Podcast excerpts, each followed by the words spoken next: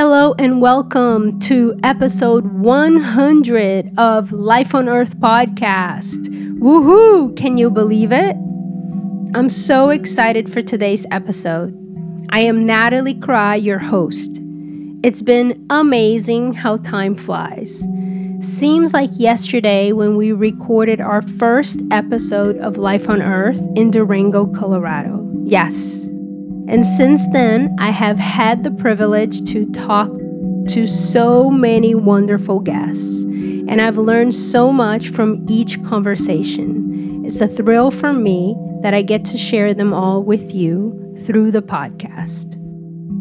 To celebrate 100 episodes, I am beyond honored to have on the show our next guest, the one and only Robert Sturman.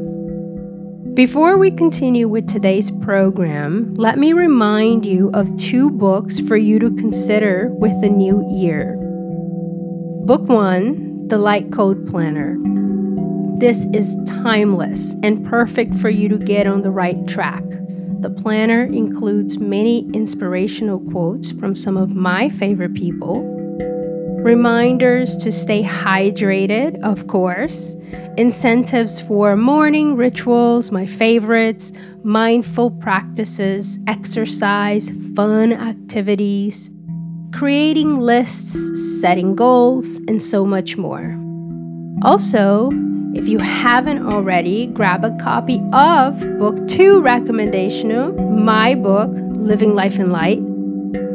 Flip the pages and see where you land for a day's message. I will include links below on show notes. This show is brought to you by Shanti Yoga Training School, offering both 200 and 300 hour yoga teacher training programs as a special gift for you, Life on Earth listeners. You may go to lifeonearthpodcast.com and enter the code Life on Earth podcast, altogether lowercase, at checkout to receive 10% off our online programs. Back to the show. Meet Robert Sturman, a dedicated yoga practitioner. Photographer Robert Sturman has increasingly focused on capturing the timeless grace and embodied mindfulness of asana in his work. Sturman's honors include Official Artist of the 47th Annual Grammy Award, 2010 FIFA World Cup Artist representing America, an Official Artist of the 2008 United States Olympics. Sturman has been the subject of two separate New York Times articles celebrating his photographs of yoga around the world. He is an iconic photographer. And if you are a yogi, and if you must or you most likely have seen Robert's photos, they are incredible. They are so artistic. They are so beautiful. You have either seen them or you must see them. By now, you are most likely familiar with his work. He has been on the cover of many magazines and he has worked with countless yogis around the globe. Robert celebrates diversity and for our 100th episode, he couldn't be more fitting. And he is the one that I am so excited to welcome into the show. So find Robert's website and IG account links on show notes. Click below. The episode, this episode, is dedicated to Chai. Chai, Robert's beloved dog, an outstanding PETA ambassador. Find out more about Chai's story during this conversation. Without further ado, please enjoy Robert Sturman.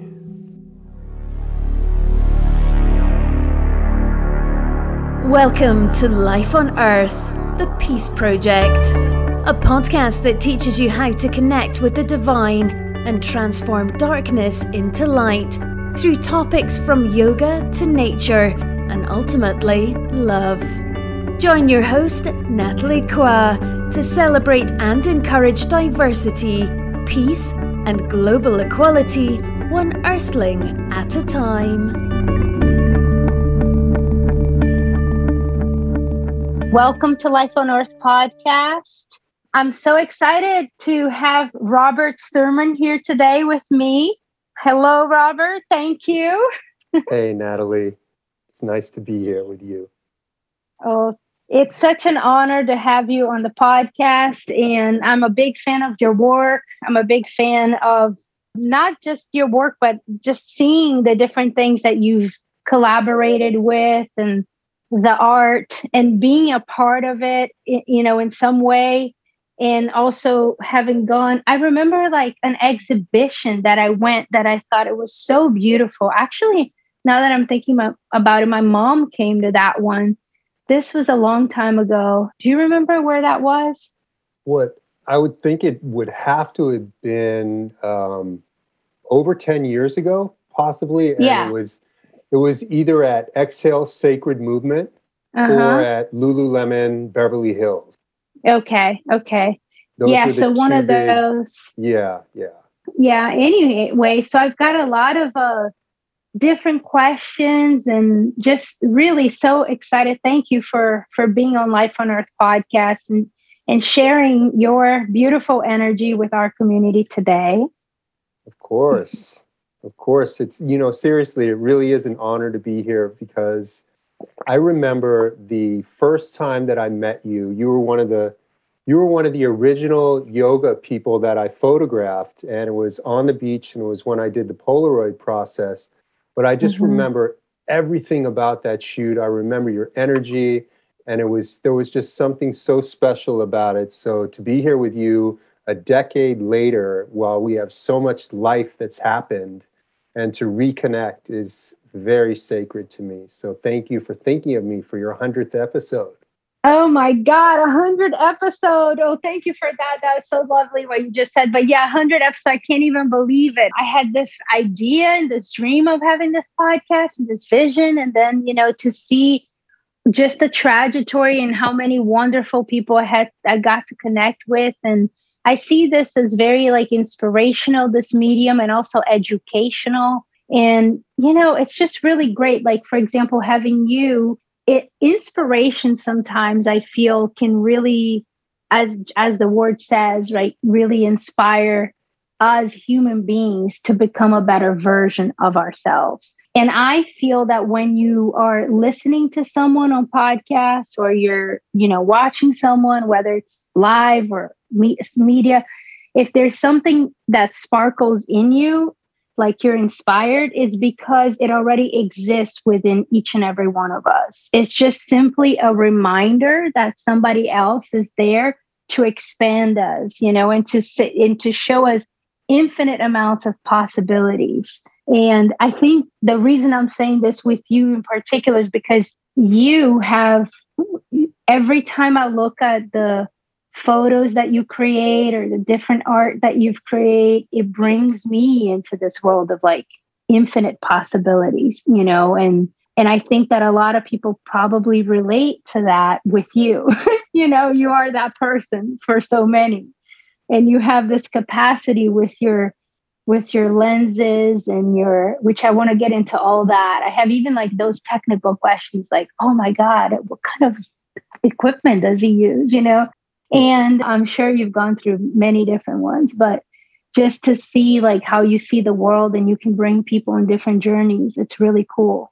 So how did this all start? Why don't we well actually before we do that in case because I always like when people are tuning in with a new guest in case they haven't seen them or haven't, which I know our community, most people know you. But in case, what is it's really nice to get a visual with the Instagram do you mind sharing your Instagram handle? Sure. It's uh, Robert Sturman, just S T U R S T U R M A N, Robert Sturman. And I will include it below in show notes as well. So that way, if people can want to just right now look at the photos while we're talking, which I highly recommend, then you'll get the full thing. Robert, if somebody came to you, this is a question I like to ask sometimes, especially someone like you, which I feel have so many different layers. What, like, give me a, a short bio. Who are you? what do you do? Do you even define yourself? You are a photographer, you're a yogi. How do you who are you? Like if you, you know, had to give us a a bio right now or a short blurb. You got it. And let me see if I can find a way to make it fresh for myself as well. I would say that uh, I'm just a guy. And at a very early age, I realized that I felt a lot, and somehow art was something that I, I became acquainted with, and it became my language to do my best to make sense of the world. world. And whether it's photography, sculpture, painting, I would I would never define myself as a photographer because I'm just using the camera to as a tool to get my message across and to to give my heart, my life. So, and you know, it, it, during the process of being an artist, I decided that I wanted to rewrite the story of what it meant to be an artist because so many of the great artists that came before me did not have the tools to deal with how much they felt. A lot of them lived lives of self destruction. And I grew up in Los Angeles. And so yoga was kind of something that was always around. And I realized that I had the opportunity to rewrite that story of what it meant to be an artist. And I thought that having the tools that yoga seemed to offer and meditation seemed to offer would help me on my way. I was just a, a working artist that stopped in to have a better make a, a better life for myself from the inside out like most people who who practice yoga um, that's that's why they they begin i would think and somehow during that process i looked around and i saw that it was this incredible story about humanity, uh, about humanity in pursuit of being better at being human. So I realized that it tied into the history of art, of this excellence that human beings were in pursuit of accomplishment I mean, in, a, in, a, in such with a, such a sincere kind of language that I could use of backbends, heart openers, um, reaching towards the sky, going inside. And i just saw this as as quoting the renaissance and and some of the great masters of the past. Like i saw that i could tell this story of humanity of what was happening right here right now not some fantasy of a better world but what is working right here on this planet right now so that drove me to this um, massive endeavor, endeavor of photographing all of humanity using this absolutely exquisite language. Um, like yoga is the alphabet that I use to tell this amazing story. Yeah, and wow, that's beautiful. And when did this this start? It started in I think it was about 2005 or so that I started to I was a successful artist. My career was was blossoming, using the Polaroid and, and did some work with the Grammys and the Olympics and and my career was Oh wow. I didn't career, even realize that that you had done Olympics and Yeah. Okay.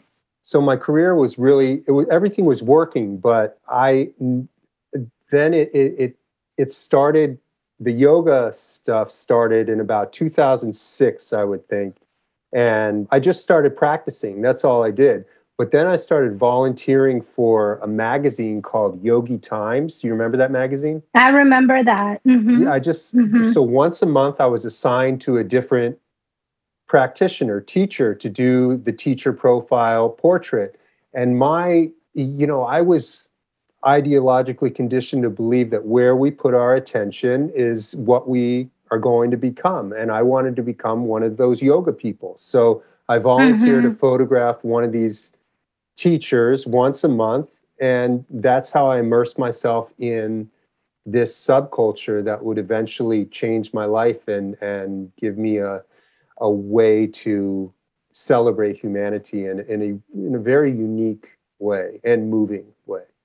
Yeah, it's very unique. And I love how you said that through the yoga, you could see that there was this quest of, each human being trying to become and you know a, a better version or just a self-discovery or better version of themselves and then trying to change the world in reflection of that yoga like from the mat into the world it's really cool that you had that insight. And because i also see that in your work because through even this past you know decade or over you have gone you've done even within the yoga different niches like for example fire people you know firemen or police or hospital workers or you know the different things that you go into. And it's so it's like in a way you've got that and the heart opening and the yoga and the contribution to the world and the other gifts that they have so it's really kind of encompasses so many different aspects, you know, and that's what I've been observing in your work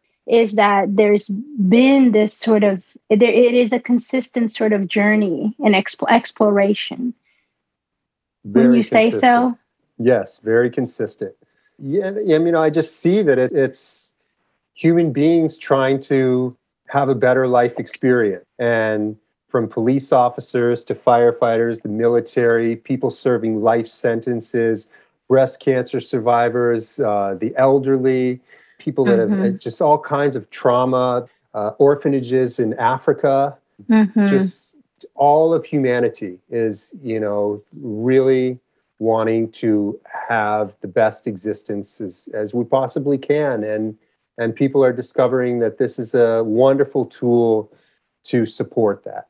Yeah. And let's go back to when you were saying the LA Times, you were photographing some of these teachers, you started practicing yoga. LA yoga. Thought LA yoga, yeah. LA yoga. Sorry. LA and then yeah, is not that that's evolved. a different yeah. Okay.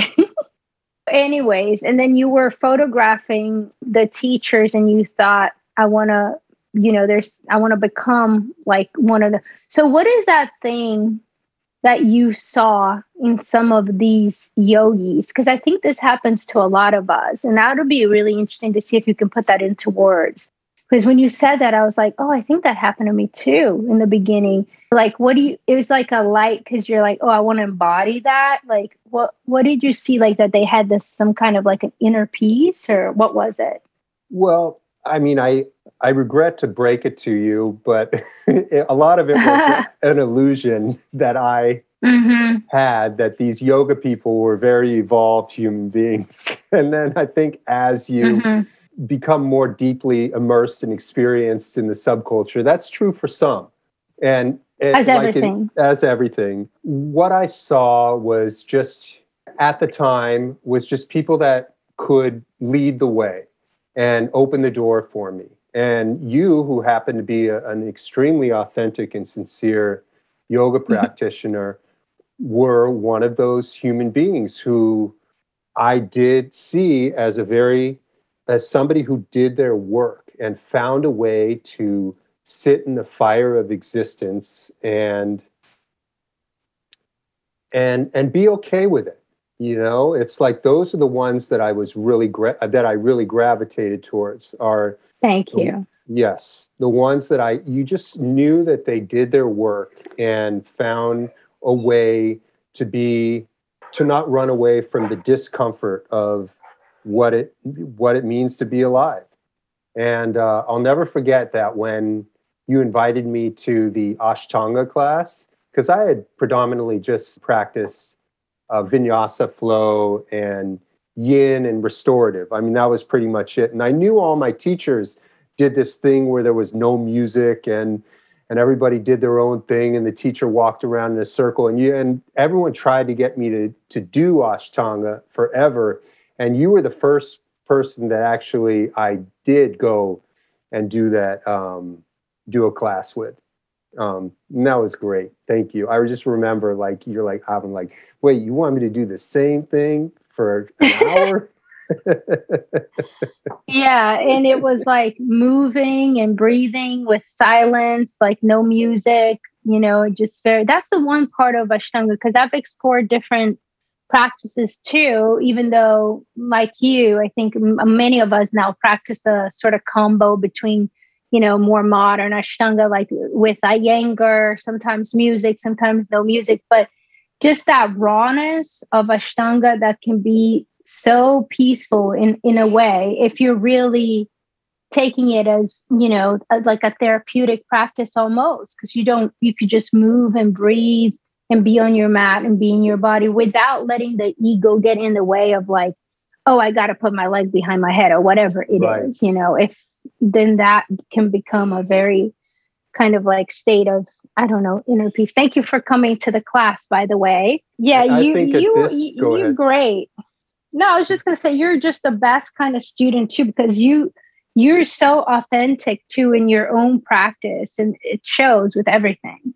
Mm-hmm. That's but you know what's funny though is is that when I used to uh, photograph some of these like more evolved or ex- people that had more life under them, their belt, they just really wanted to do gentle, stagnant poses. Like that reminded me when you said that about the, the leg behind their head. There's just no way they wanted to be photographed that way. And when we're young, or before we have the, uh, we evolve as humans, I think that that's something that we miss.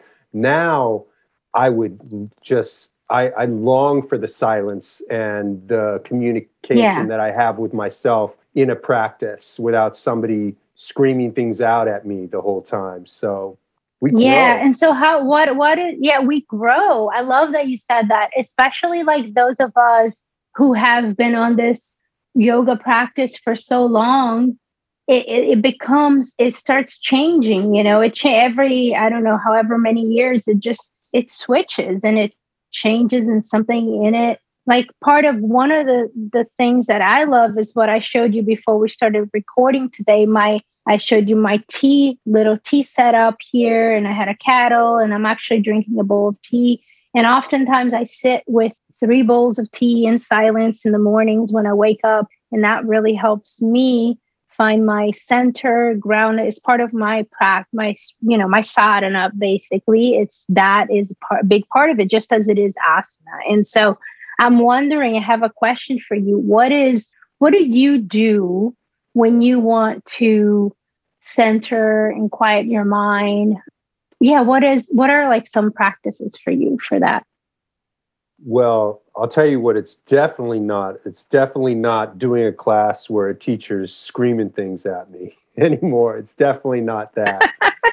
so I can really relate to you when you say that you sit there with your three pots of tea because that silence is is something that I cherish so deeply now. And I experience it. I will do certain practices in order to achieve that silence now, but I, I can access it usually without um, tremendous physical e- effort at this point in my life. But I'll do, like, as far as yoga is concerned, I've been doing like plank, long holds of plank and breath work and where I just can just sit. Like, for instance, with plank, I'll do like, I'll start with a two minute, three minute, and maybe four minutes, but I'll do it in a way where I go so deep inside that I go beyond what my mind is trying to tell me I can do. And that, like, that's the ultimate ticket for silence inside is when I do something like that. In addition, I do an ice practice now, which uh, might sound crazy to wow. some people. But I sit in, I guess it's pretty much 28 degree ice water.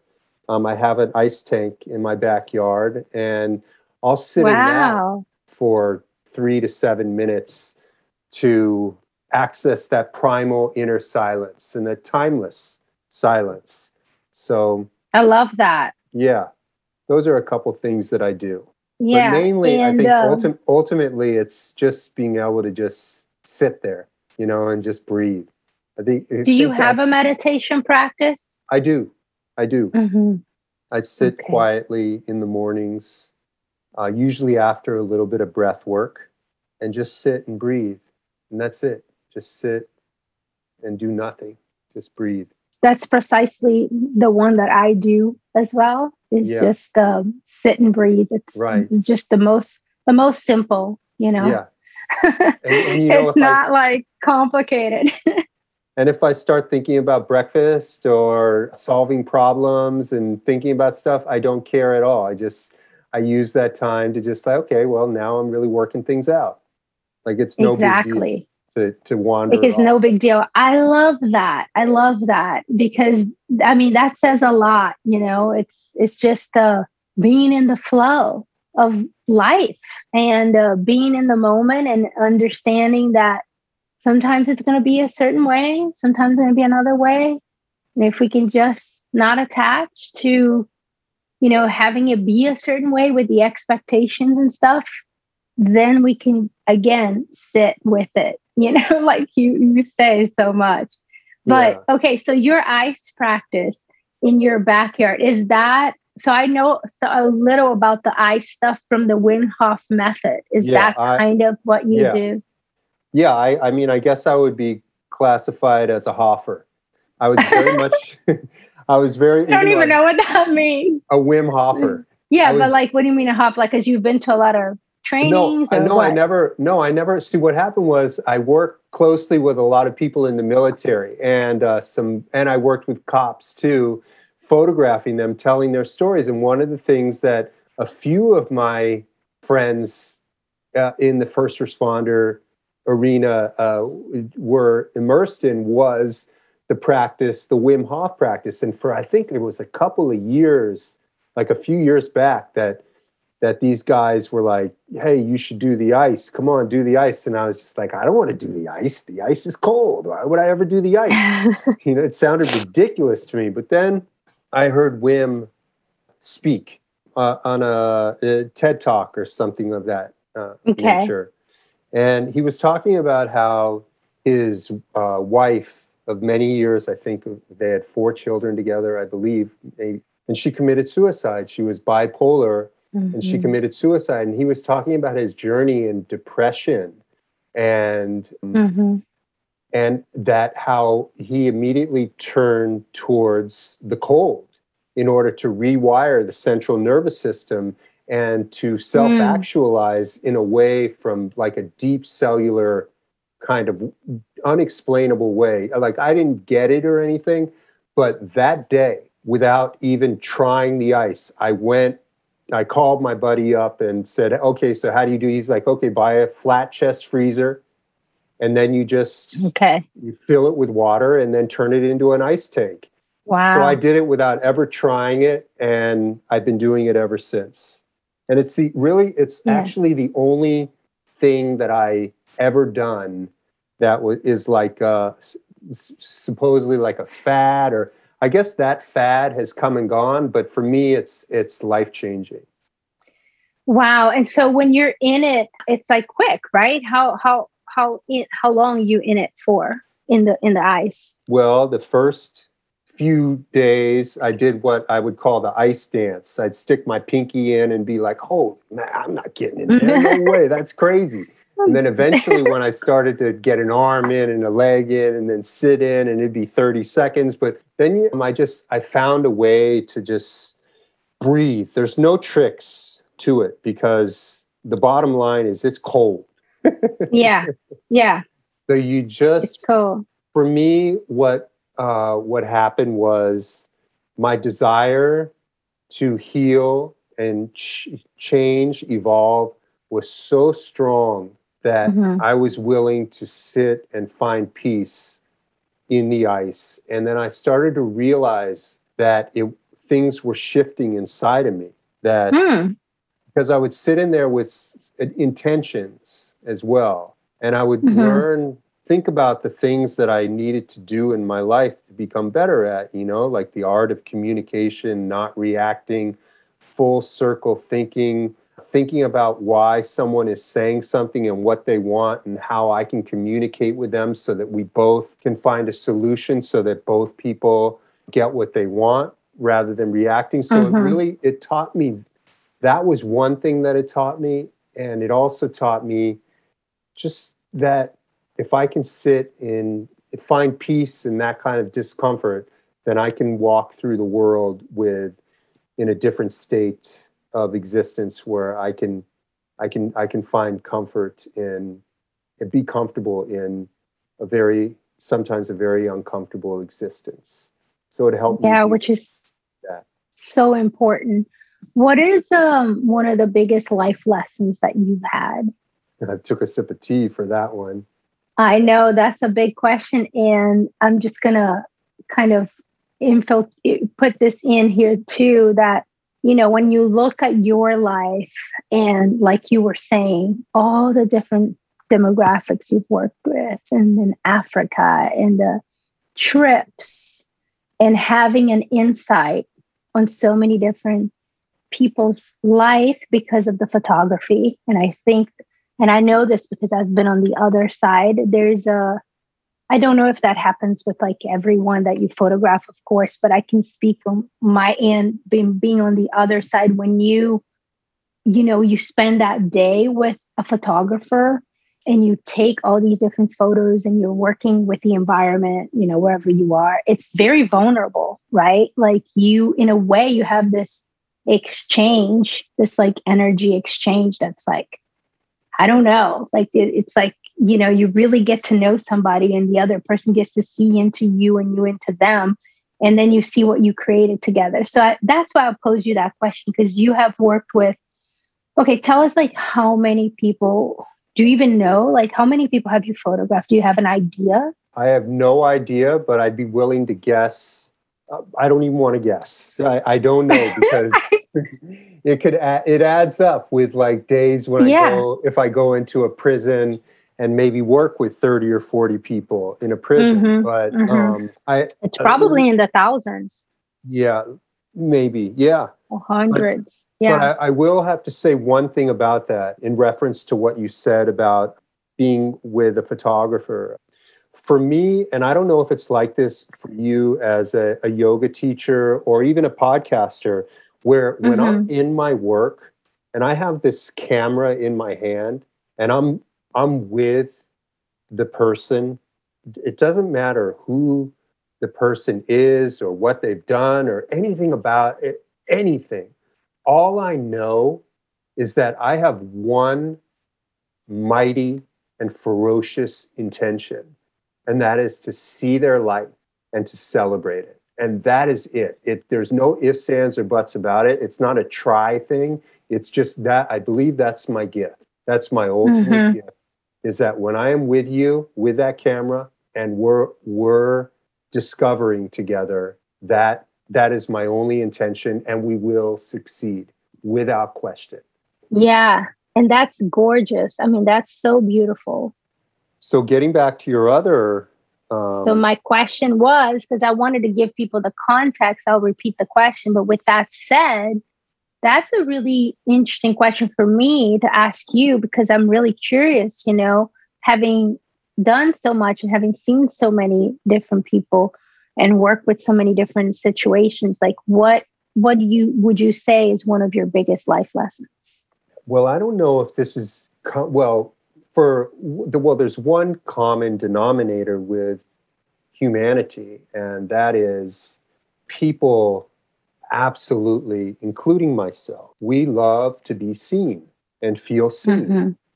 nobody wants to be invisible you know we mm-hmm. we we want to matter in this world we really we want to matter we want to have our life we want our lives to have value. And I think that when somebody is with a, a, photographer or a yoga teacher or whatever, it doesn't matter what you do, the mail carrier can smile at you and acknowledge your humanity in such a profound way. It doesn't matter.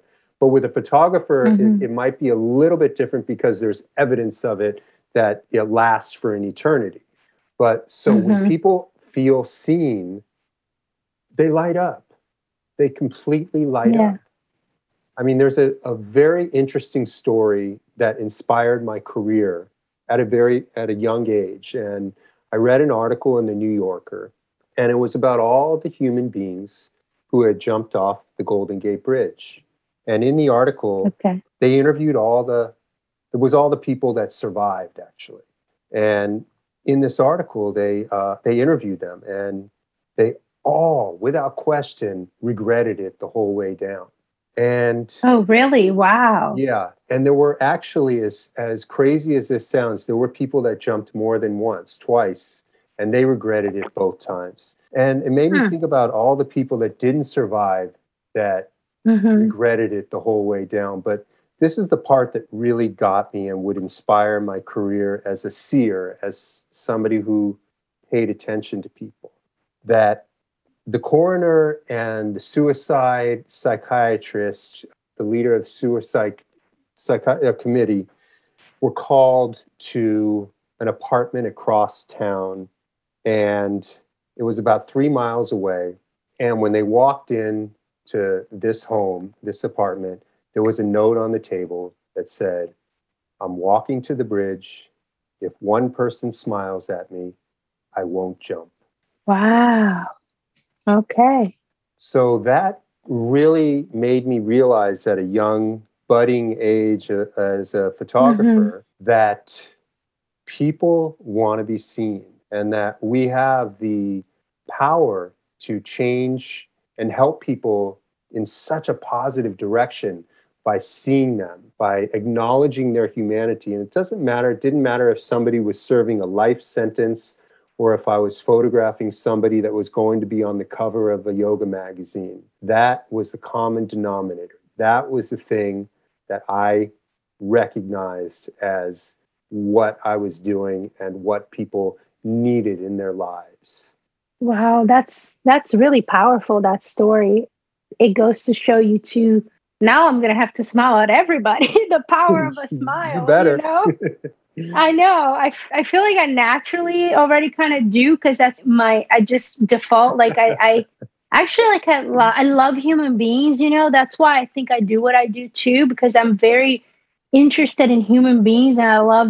I, I want to say people are good until they prove me that they're bad. And Right. maybe this is naive, but because I do know we live in a very crazy world, and as I've matured, I maybe have lost some of that intent. But yes. But you know, it, it, I do feel a lot of people that I connect with just with a smile. You know, like Yes. it could be a driver, somebody on the on the grocery store, whatever. It's just so cool that moment that you don't even know somebody and you can smile. But it never crossed my mind what you were telling this story. Wow, some people could go days without anybody smiling at them. It's true. And you know, that could be very lonely, especially if you already feel lonely and in that kind of state of mind. So we don't realize how these little acts of kindness could have such a big impact in somebody's life. Yes. You know, it's it's amazing. Before So- we go on, I want to answer the Yeah. another aspect of that question is the, the life lesson that I believe is really one of the most for me on a personal level, one of the most important lessons or discoveries that I've had is that it really doesn't matter what we did, like as far as all of our incredible accomplishments, the accolades, the, you know, just what our resumes look like. That, you know, in the end, it, it matters, it's going to matter more that we did the work so that because Yes. when it's time to go or we retire and we're too old to Mhm. do this or that, then we're not going to have that thing that defines us and and gives us meaning in life. So we have to find a meaning inside that is completely uh, has nothing to do with how excellent the world thinks we are or any of that stuff. And that's one of your biggest life lessons. And I love that. Right. hundred percent. Yeah, especially you know now with uh, my father has uh, he's coming to the potentially the, the the close of his life, and and one of the things that that I've I've just realized is that he's had a lot of wonderful accomplishments, but they they really don't mean that much now because it's he needs to sit with that himself without that. Yes. Wow. I love that. And that that I mean that's so that's such a powerful lesson. It's such a powerful one because we do live in this world that we tend to think that you know we're going to get, get our happiness or get whatever it is that we're kind of chasing after from these external validations whether it's a certificate or a training and we you know and it's good i mean it's not like it's a bad thing. It's good to want to be better, to do better, be better. It's good to have all these things if you want that. But if you, what does that mean on a deeper level? You know what I mean? Like exactly what you're saying. Like at, at the end and at the beginning, I feel that when you sit it with yourself, especially like you're saying, if you're getting to take that last, which will be your last breath in this life as we know, how do you feel? You know, how, how what does this mean to you? Like nobody else but you. I'm glad that you said that because it's a it's a big reminder, you know, it's a big reminder of that. And it, it's really easy to get off track from from that too. You know. I mean, I even with that, the best int- intentions, it, we could get off track, almost always chasing something, you know? Right. And your three part Yeah. meditation, tea meditation, is probably about Yeah, about doing nothing. exactly. Yeah. Yeah. And it's also taught me a lot when you spoke about the ice, what that does for you. It's a big part of what this has done for me to just um, also to then navigate the world completely different because there's so many things now that don't get to me. Even like you know and it's it's an interesting thing because you even pointed out yogis and we can kind of go back to that a little bit. I think everybody's just human. They're trying to do the best they can with what they have. But even times that i was crazy practicing it changes in life right? Like six times a week like two hours a day all this crazy. I didn't feel as center as what i feel now because there's been a growth. And my practice is a lot more subtle not to say sometimes i like doing like a you know an intense vinyasa practice here and there. I mean i'm i'm that kind of person too but and that's the beauty. I don't have to choose. I don't have to be one or the other. You could be all of it. And let me just tell you, you yeah. you've evolved so much. When I went to go, when I listened to that podcast about the tapas uh, that you Yeah. did, I think it was three years ago. But honestly, Yeah. I was so struck by your clarity. I mean, and I knew you weren't Aw. reading anything. It was just so you delivered Yeah. it so eloquently, and thank you I couldn't believe it. It was so. It was so. uh, I mean, I rather than just it inspire. I mean, it was inspiring me because that's the one out of uh, a, a hundred that I chose. Ninety Mhm, that I mhm, chose. mhm. Mhm. but it, it was so inspiring just to see and experience how clear you were. Well, thank you. I think I think a lot of it is, like you said, growth, life experiences, and then this journey that, like, I just these are things that I think a lot about. These are all of it. Like, I go back to it, I reevaluate, and how does that mean? And what does it mean to have this knowledge that's so ancient, sometimes thousands of years old? But what does it mean today? you know and today is always Right. changing which is again a beautiful thing like 2019 was very different than 2020 especially 2020 and then like 2021 has been very different so when we're in this journey this spiritual journey that both you and I love and we have so many people in our communities you know we're part of this community of people who want to evolve. And I think it's part of it is reevaluating these concepts because if it just stays in a book or you know or let's say you did a yoga teacher training you know whatever 100 many hours and then what? So it, you have to be always coming back. Like you have to always be coming back to the different ideas frequencies knowledge whatever you want to call it and then seeing well how does this apply to where i'm at today? And then there's not only where you're at but there's also like what's happening in the world. Because there's the collective and then there's us and the Mm. collective unless you're going to go completely you know go live in a cave somewhere or a place in, in in hawaii and you're completely disconnected it's just you but like you know otherwise you're living in this world and part of this spirituality for us that live in cities and have jobs is how do we navigate this life as is and people will die and people will leave us and people will break up with us and there's all kinds of stuff that being a human you know have and so on that note i have this one question that i actually really want to ask you. How was it working with prisoners? Like when you see the yoga in prisons and taking how what do you see with that? I see myself you know it's it's mm-hmm. all self portraiture i see human beings wanting to wanting to free themselves somehow make a little space so that they can think more clearly have a little more peace make a, a better existence for themselves and I don't see any distinction between myself and them. And I'm I'm very much moved by their sincerity to to better themselves.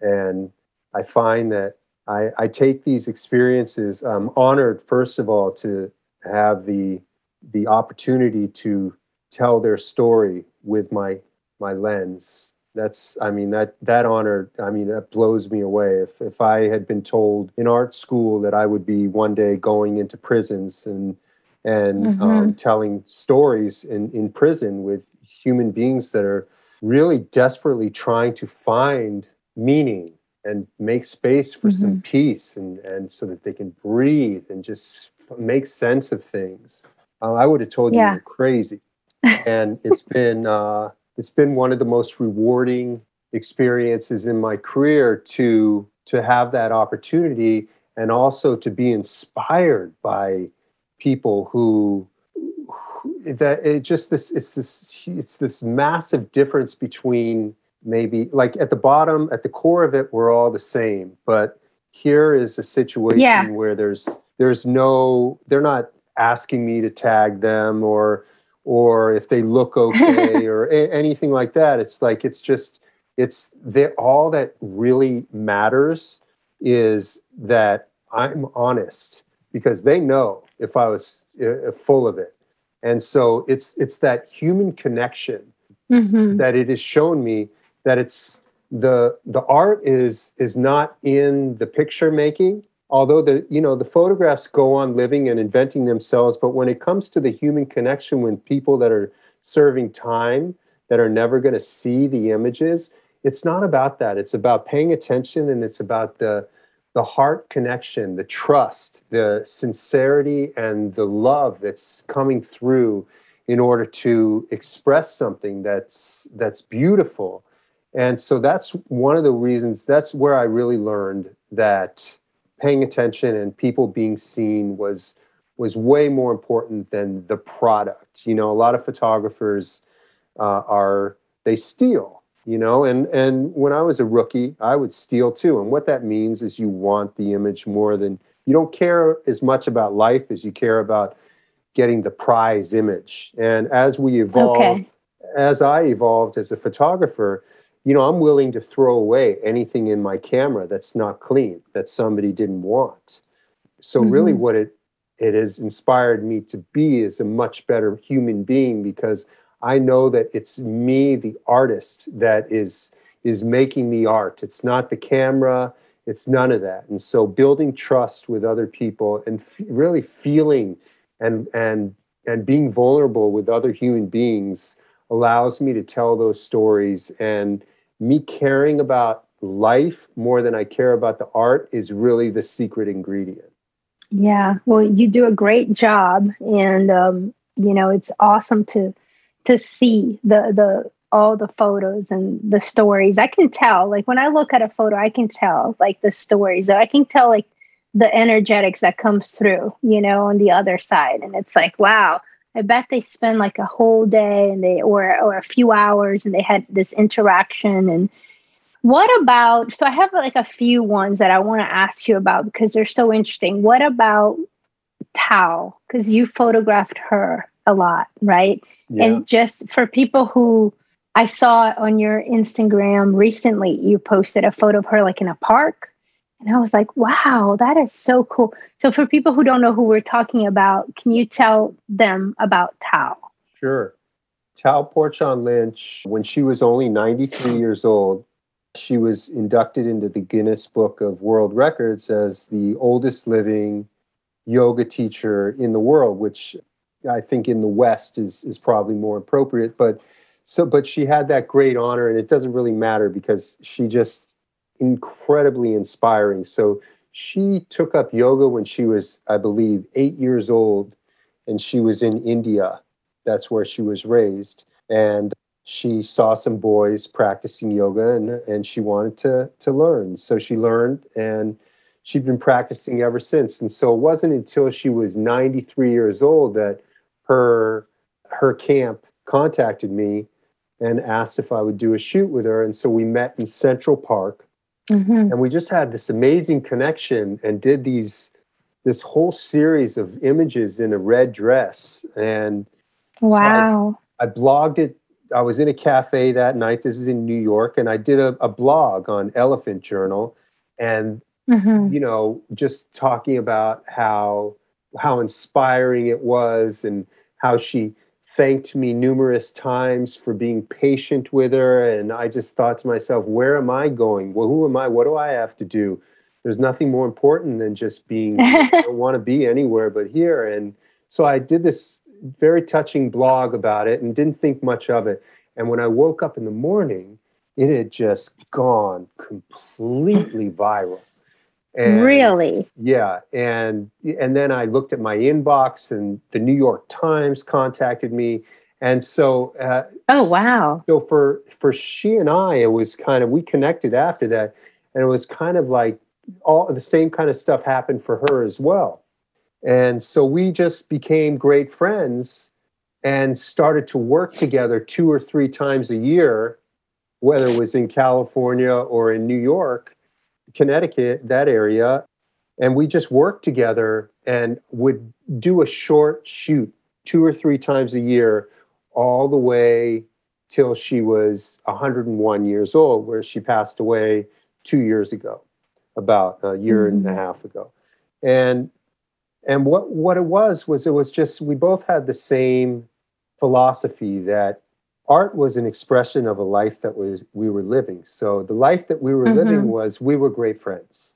We we mm. hung out, we sipped wine together, we talked about oh, things, and we made a little bit of art, you know, and and what over the years yeah. became a a prolific body of work, and mm-hmm. but it was born out of a connection, and that's, that's who so Tao cool. was and I, I had the the great yeah. honor of being her telling this her story. Her story, and she went on to like, wasn't she in the Gap? Some Gap photos, I think I saw. Yes, she was an ambassador like for Athletic Athletica, who is who are I, I guess they're owned, owned by, by Gap. Gap. Yeah, yeah, and then also she was in the cover of Yoga Journal, right? She was just recently on the cover of Yoga Journal France. I yeah, I think I saw that. Throughout Did you years, photograph that? Yes. I throughout while she was alive, I really did everything I could to to get her on the cover of a yoga magazine because I felt that she should be on the cover of every yoga magazine. And I did manage while she was alive to get her on the cover of New York Yoga Life magazine, which was so wonderful. And now that she, after she passed away, um, we did, uh, Yoga Journal France did reach out to me and wanted to use one of the pieces for a, a cover story, which is out right now. If you're in in in France, in France. And you know, we do have listeners in France, by the way. So Wonderful. definitely check it out. So you've done a lot of yoga magazines, a lot of cover magazines. Yeah, I've done quite quite a few um, covers. Yeah, a bunch of covers. A bunch How many like art? Okay, how many like art exhibitions have you had? A lot of art shows too. That that's such a wonderful question because I did when I was doing the Polaroids and mm-hmm. before before I transferred into doing yoga photography, using yoga as the um, the theme of my work to tell our story which on a lot of levels, if you really look at my work, it you don't have to know a thing about yoga. But the goal is is that people that never even heard of yoga or seen yoga still feel the the humanity coming through and so you mm-hmm. know it mm-hmm. doesn't necessarily have to be about yoga so it, before i transferred into doing yoga photography and and the world went online i did have a lot of exhibitions um, all over the country and and in other countries as well but since i became more of a yoga photography my main um, outlet has been through newspapers magazines and social media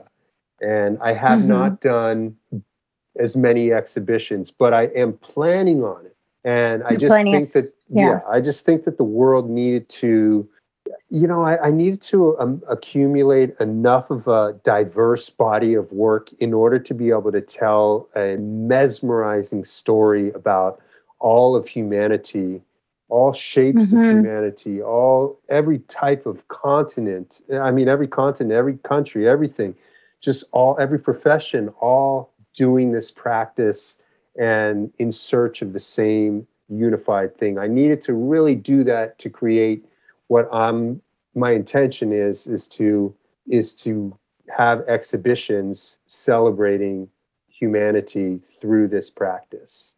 Yeah, it will be it will be beautiful. You have more than enough now, and uh, but yes, also 2020 has been a year that there's not you know it wasn't for in person things like that and right. 2021 still so kind of yeah. you know weird in a gray zone we don't even know We're, we've been on right. this kind of yeah like transition it's like a portal like the whole planet you know is going through it and uh, we're just kind of everything is shifting a lot of it shifted online i think once whenever it, i don't even know i don't like the word normal because there's no more you know normal it's just like a new earth yeah. or whatever. Whenever it comes to it, then we're going to start figuring out how to do these live in person things. The same with me. You know, I had to back away a lot from all the in person stuff. And right. then this year, somewhat it opened, but then it's not a hundred percent either. It's kind of super weird and, and kind of gray. I don't even understand it completely.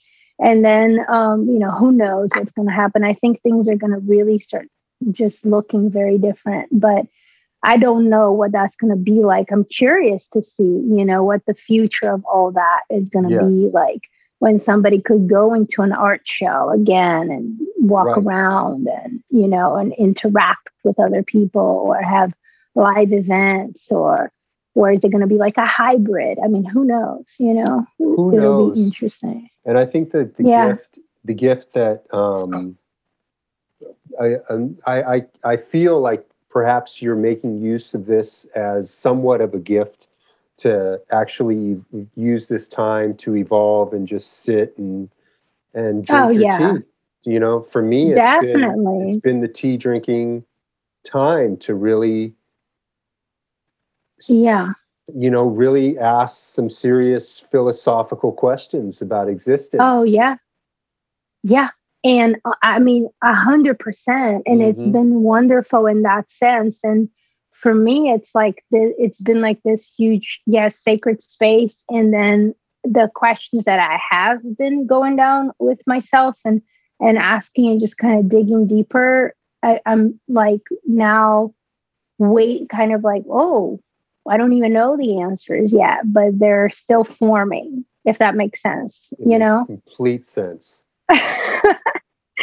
so, okay, a few more. What about the breast cancer patients?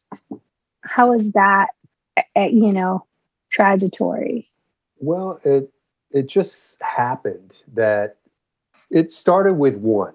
It started with a woman named Euladi who had just um, was at the very beginning of her breast cancer journey, and uh, she wanted to be photographed. And so, you know, I guess I, I developed this this aura around me as somebody that could tell these kinds of stories through. Um, I think a lot through the the prison work and the veterans eh, um, who had lost limbs, and and then so it just started with one person, and and I I I did it, and and just wanted to ultimately just do a great job. And so what we discovered in that first collaboration was that she wanted to reclaim her dignity and and the photographs would express that kind of of reclamation of dig- dignity and a release of shame and adopt these the storyline that scars are beautiful and and that sincerity and intention and the practice like a desire to heal is very important as well so once i did that a lot of women started to come to me to be photographed to tell that story and what the photographs mm-hmm. did was was touched people's hearts and it also what a photograph can do is is convey the message that scars are beautiful and that we need to give up this re- rewrite the story and not be ashamed of this kind of thing and that this is actually very normal to be scarred. Scars are beautiful. Scars yeah. are beautiful and i love i love that you said that. Yeah thanks for sharing that. I just wanted to have you know get some insight from some of your work. And what about the children in Africa that you mentioned? I am a, uh, a privileged human being who grew up in the United States, and most of the problems I ever had were, were problems that a lot of the world would trade for. I think that in the privilege that I've experienced in life, I still have experienced a lot of trauma. Mm-hmm. And so I can only imagine the the trauma that and, and I've I've needed tools to be able to to process it and to to endure this sometimes often very difficult existence. And so photographing children and you know people when they're young that that really need the tools in order to get through to have in this life to have a, a better experience in this life is very inspiring to me.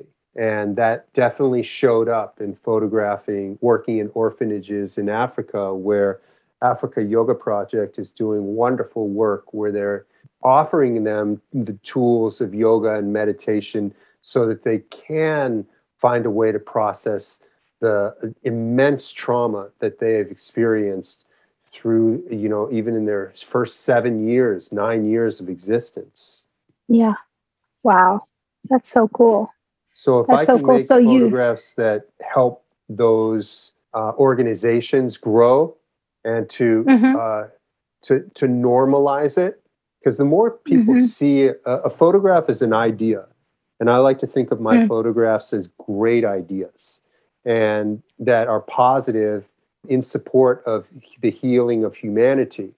And so the more people see an idea and feel an idea, like for instance, children in an orphanage practicing yoga, people in prison practicing yoga, and meditating, the military practicing yoga. It is an evolution and it is something that people can feel when they look at it. If I've done my job and they're moved by it, they remember it and it becomes part of us. It becomes part of the culture and it, it's like watering an idea so that it blossoms into, into a massive field of flow- flowers. And that's the power of photography. I love it. And it's also timeless because you're, in a way, eternalizing a person. Yeah, that's which is so gift. beautiful. Timeless. I mean, that's a, a great, gift there's a great quote by Picasso that said, uh, "Once the the the work is done, or something about how the painter is, once the work is there, the painter is already gone. So it, it goes on mm. living forever and reinventing itself, and it's such a gift with art. Yeah, yeah, wow, yeah. You even posted the other day that you love finding photos, you know, from years ago, like gems that you'll still find. And maybe you can go, I'm assuming you go back on your photo sometimes and you're like, whoa, you know.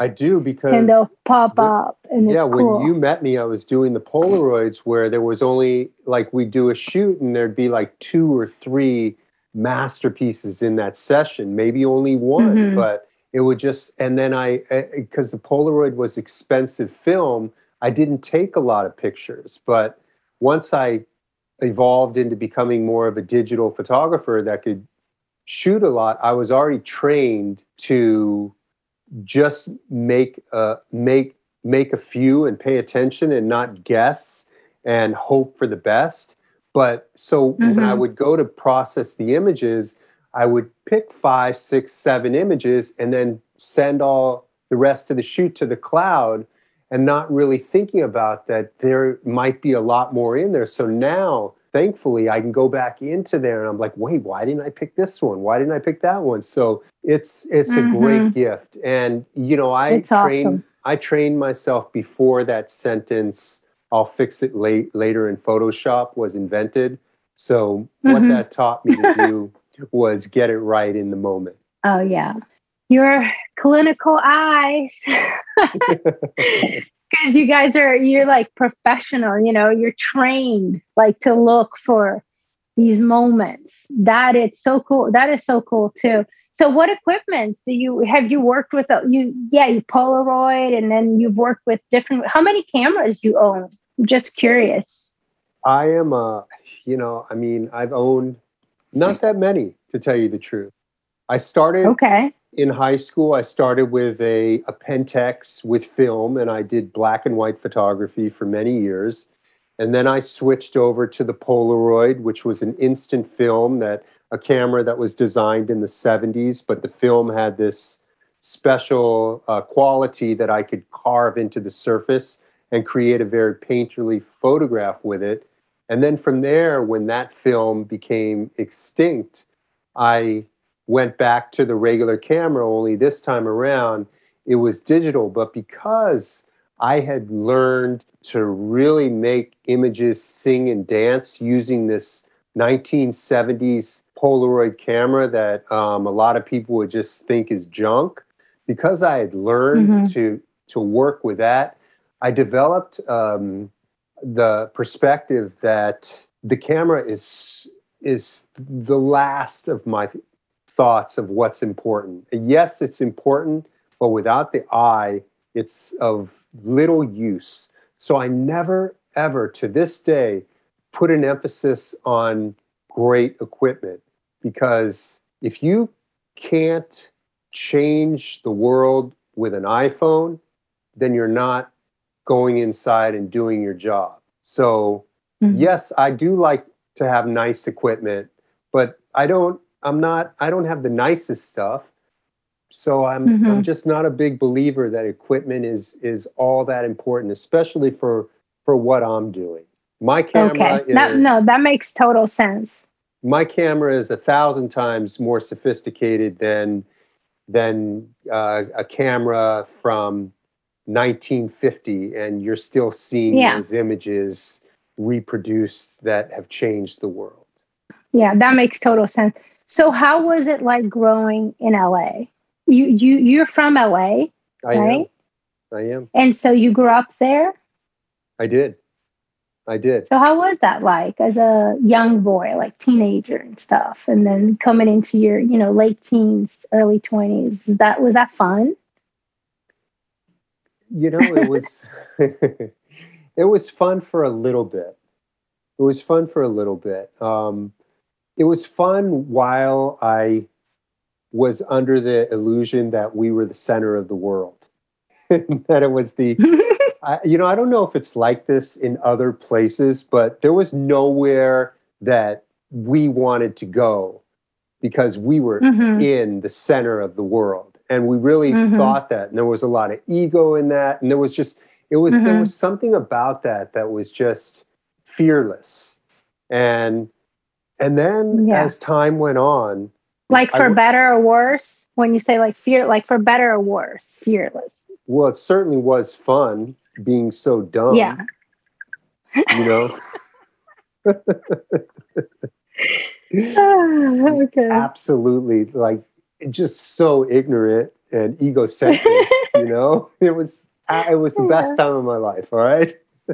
yeah, yeah. Um, well, you know, I could see that real quick because, you know, you also have to give yourself this. A lot of the movies come from LA, a lot of the people live. So a lot of the, you know, and so when you're, it really is not the whole world. Yeah. but when you're like disconnect, you could think that, you know, Yes. you know, you could think, yeah. Yes. But then when I was when I was 15, everything started to change. I went to boarding school in the the mountains, San Bernardino Mountains outside of uh, Palm Springs, a beautiful place called Idyllwild.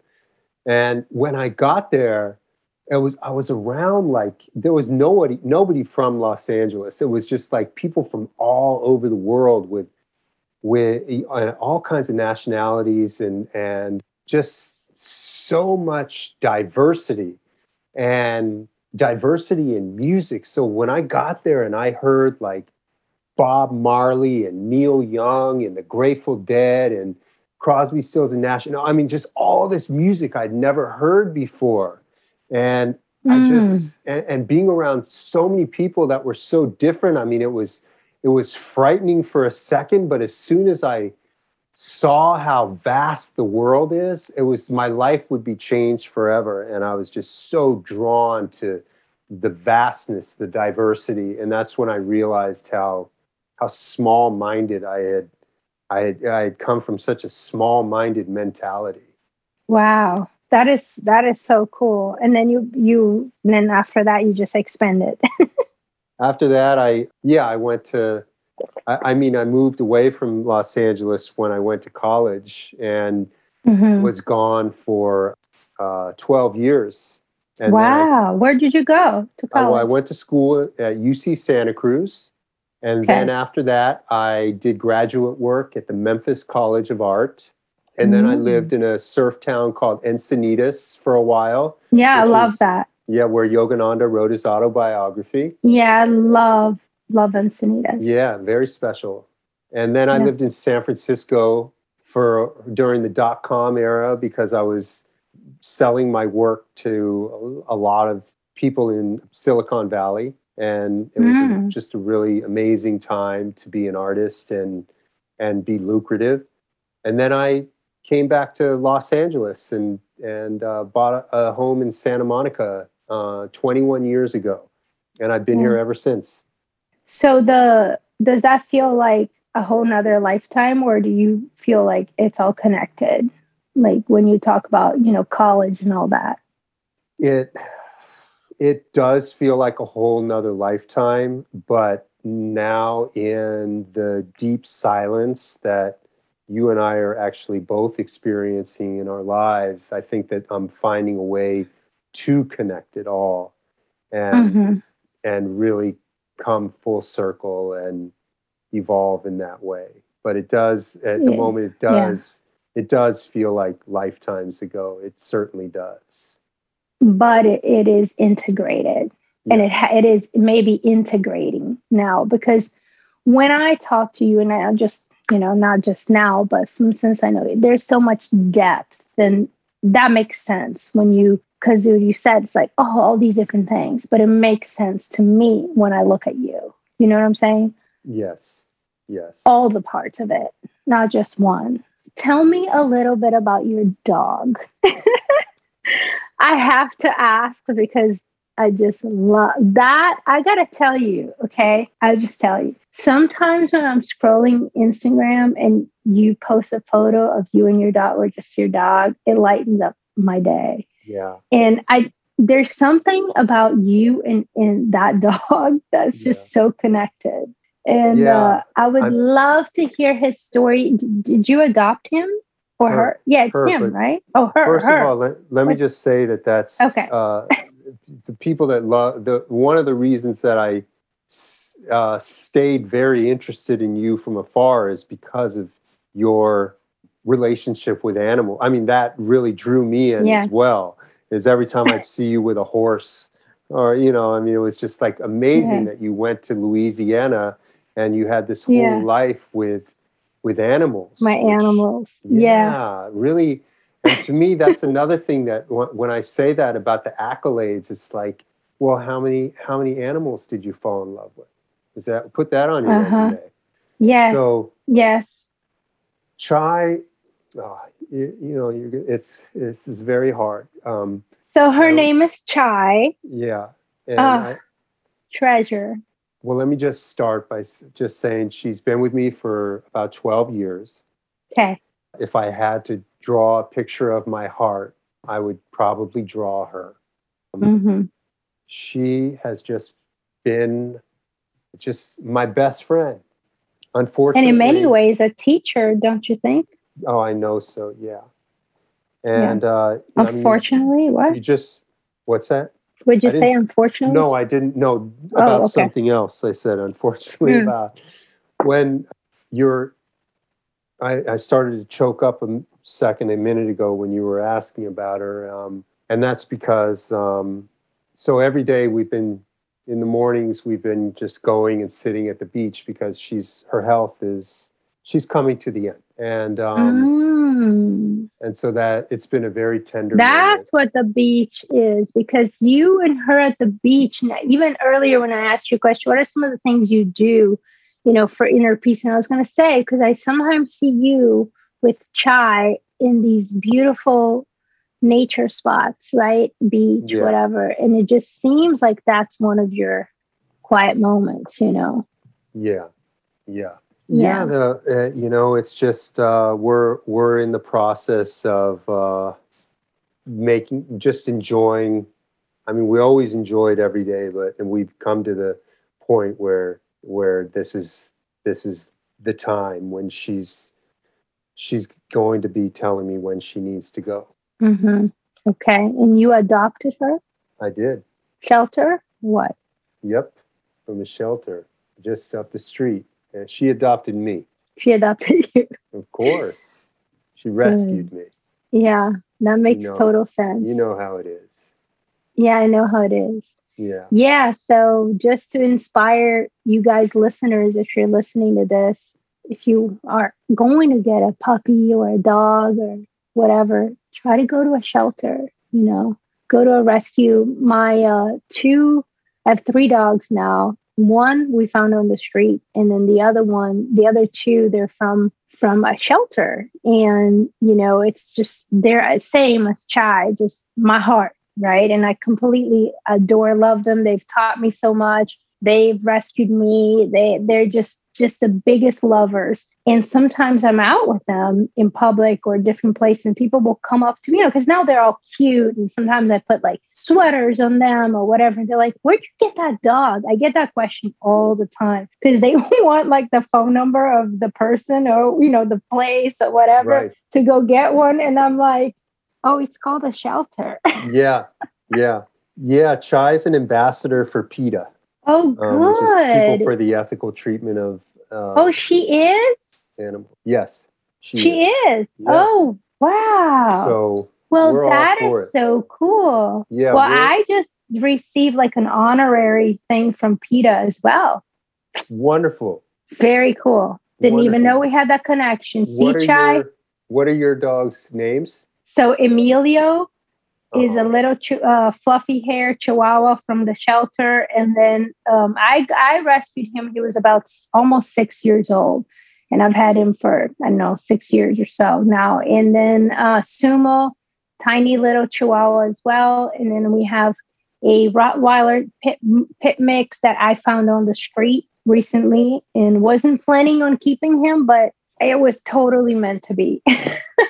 He's my dog for sure and uh, he's he's like the coolest thing now, you know. And and and he's like he's a puppy still. He's about a year old, if so. And so that's a whole thing, bringing that puppy mentality into because I didn't have that for and even Emilio came to me later, and I don't have children. It feels like I have a little kid in my house right now. It really does, like you know, and it's it's great. I love it, and it's also chaotic, you know. Yes. yes. I remember when but like you were talking oh how old was she when you get got her Well, I think six months, and she was pure chaos. oh she was a little a little child too a little young one Yeah. yeah yeah so they've got that energy you know and it's just just like the kids you were talking about in in Africa or the children that you photograph, it's like you see that thing, that child thing that's like, it's good to have. I know sometimes, like, you know, we can get, especially if you work like, oh, any type of work, I can just speak for myself. Like you, I work for myself. So sometimes I get very focused and I need my, you know, I just need to like focus in my laptop and do my things, edit my things and do that and that. And it's like the dog comes and just complete disaster, but also like, reminds me to like lighten up you know live in this present moment like Right. that where are you where are you all the time that you're just always like you know in this zone thing or trying to again do something get this thing out or that thing out and it's Yeah. like uh it's just Yeah. it's a cool reminder that yeah these animals are so kind i wanted to bring it up because i know i can tell that you're you guys have a very beautiful connection Yeah. and like you said, I also have this immense love Yeah, you for do. all animals. I trust yeah. you. I mean, what I would love to have a sanctuary, you know, And- at some point. and That's you will. yeah. I mean, in in a bring you w- in so a micro joy. way. Yeah, in a micro way, I kind of have that going on Right. already, but it's with what I can handle right Yeah. now. But one day, you know, maybe I can expand that. It's uh, I feel that that's one of my missions uh, in this earth plane, but also the missions can go in many forms. You can eternalize these beings too. And some of the photos that you have of Chai, they're incredible. Like you can Yeah. see through. Robert, I have just a couple last parting way questions for now. Maybe we'll, we'll have to have you back more often because this is too good. I like talking to you. It's awesome. But uh, what are you? Is there anything right now that you're excited about, or that you, you know, or it's something that came to you this past, like you said, year or two, or what? What are you looking? We are closing this cycle of this particular year, and um, there's a new one, new beginning, right, coming up. But What are you? It's on your mind. I'm curious. Well, I'm working on a comprehensive book of my life's work. That Oh is- my God, that's true. We didn't even talk about fleas. Yes, that was on my list to mention. Glad you brought it up. Well, How's I the feel, book? I feel like I am at a uh, a deep pause, not just from the pandemic, but because every decade or so, an artist does have the tendency to reinvent themselves. It's healthy for us to reinvent themselves, and I'm Mhm. in a reinvention process right now as we speak, like more so than I've ever been in my life. And but this one, it's been a little bit more than 10 years, but right now, and I feel that in order to facilitate it more eloquently, I want to produce this book that, and when I say more eloquently, I mean for me, I want to produce Mhm. this this book that is the sum of all sums, like for me, so that I can, um, I, I, because I want to, I want to, I want closure. You know, I don't know where I'm going to go with my work and with my life after I come out of this reinvention period. And I might Mhm. continue to do some humanitarian projects with yoga. Uh, I'm sure I will, Mhm. but I don't know. And I want to treat this book as my last offering with an option to continue, but my last offering. And because what my work has been about has been about diversity, inclusivity, equality, and a celebration of Mhm. humanity in pursuit of being our greatest selves. And I just want to tie it in with art history and, and with my work just being an artist who uses yoga to tell this story. And so I, um, that's what I'm working on, a like a big coffee table book that's going to be exquisite. Wow, that is so cool. So, when did you start working on it? I started working on it the first time I ever made a photograph of yoga. Yeah, I thought you were going say that. Yeah. But on a practical level, I- like when I've did you say, like, okay, I'm going to do this project? Well, it's been brewing for a while. Um, Okay. and I'd say, which is a good thing because it just keeps it keeps boiling more. But I think the first time I really started thinking about it was a couple of years ago. Was before the pandemic, And, Okay. and then the pandemic kind of sidetracked my connection with some of the publishers, which it really is not even going to make a difference for me at this point. I Mhm. just want to make the book because for me Yeah. it's it's about putting my life's work together in a, a way that is the sum of all sums for me. Yeah, I cannot wait to see it and celebrate it with you. Um, Well, you'll be super there. looking forward to that. Oh, well, it would be Yeah, quite that- the honor. That back bend, the silhouette back bend. Damn, you know that back bend photo. We didn't even talk about that, but we'll and I'll include that on the show notes too. But I gotta tell you, thank you so much for uh, having me. You know, do this for you with the the work with you that day on the beach. That's what I mean. Thank you, thank you for calling me. Thank you for talking to me that you know way back because that photo means so much to me. Like it really does. And I've had so many people come to me and talk to me about that photo. Wow. You know, that they've seen it in different places. At one point, it was at the Lululemon in Beverly Hills because Right. I kept, and you know, it's like it's a silhouette, so you can't really tell that's me. But some people have seen it also, I guess, on my Instagram or or people told them who it was. So I get like random messages, and then I put it as a cover of our 200 hour yoga teacher training um, manual, printed manual. When I gotta, I gotta say this real quick because people are not gonna say, "Where's the printed manual?" now everything is digital, yeah, right.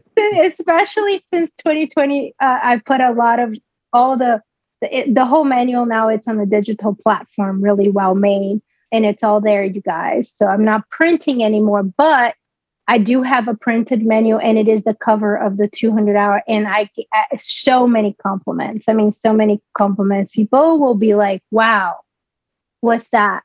When did that happen? Who took that? That's beautiful. Look at those colors." You know, like, and it's just funny to see like people wanting a story with a photo. I'm like, Mhm. "Whoa, that's really cool." That's all you, Robert. No, it was us. It's always us. It's Well, always us. Thank you. And it's an honor to be a part of your story, you know, and, and it's an honor that our stories have interconnected and that you're a part of my story too. So thank you for that. And thank you for being here on Life on Earth podcast today. There's so many great and awesome and jewels that you talked about and shared. I, I want to go back and listen to this podcast and listen to this episode and just let it really sink in. It's very inspirational for me to see just your life as an art. It's great. Thank you. No, please. What is the website? If um, do you have a website that we can guide people to if anyone wants to check it out? Sure. RobertSturmanStudio.com. And you can also Yeah, get there through my Instagram, just Robert at Robert Sturman. You know how social media, we're all roads, it all leads to the same place. leads the same. And I'll Yeah. include everything on show notes. And you guys, I highly recommend go to the Instagram for Robert and you will love it. You'll go back. All the, the cool thing is a lot of the things we talked about, you know, the different projects you've been involved. You can, if you scroll down, you can see, you can have the visual of all of this. So I just feel like you, we opened a curtain, you know, like we just went into these veils and just kind of saw the behind the scenes of all this magnificent magnificent art that you put out to the world. So i feel that that's a huge privilege for for this podcast. So again thank you and we will see talk to you guys soon. Check out our show notes. Thank you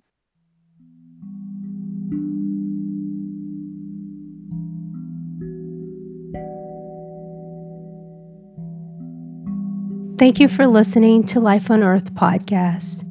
I hope you have an amazing day wherever you are, and I'm wishing you lots of love, peace, positive mindset in this new cycle of life. Since we recorded this episode, Chai is now in doggy heaven. She has crossed the rainbow bridge. This is Robert's beloved dog, Chai. And as I said in the beginning of the show, this episode is dedicated to Chai. So, wherever you are, Chai, we're sending you so much love. I know that you were deeply loved in this life, And I know that you and your beloved human Robert will one day meet again. Until then, let's just remind each other that the veil between heaven and earth is very thin. And all we need to do when we miss someone we love is take a deep breath, connect with our heart space. And within the silence of our heart, we can communicate with our prayers, our thoughts, our intentions and our feelings. So may you forever be this beautiful, beautiful, incredible dog who have inspired so many, including Robert. Thank you for the life that you have shown up as you in this reminder for all of us of love. Follow the show, Life on Earth podcast, on your favorite podcast platforms. Subscribe, follow us, and give us an amazing review. If you want to take enjoy one of our online offerings, you can go to lifeonearthpodcast.com and sign up for one of our online programs. Much love and peace to all.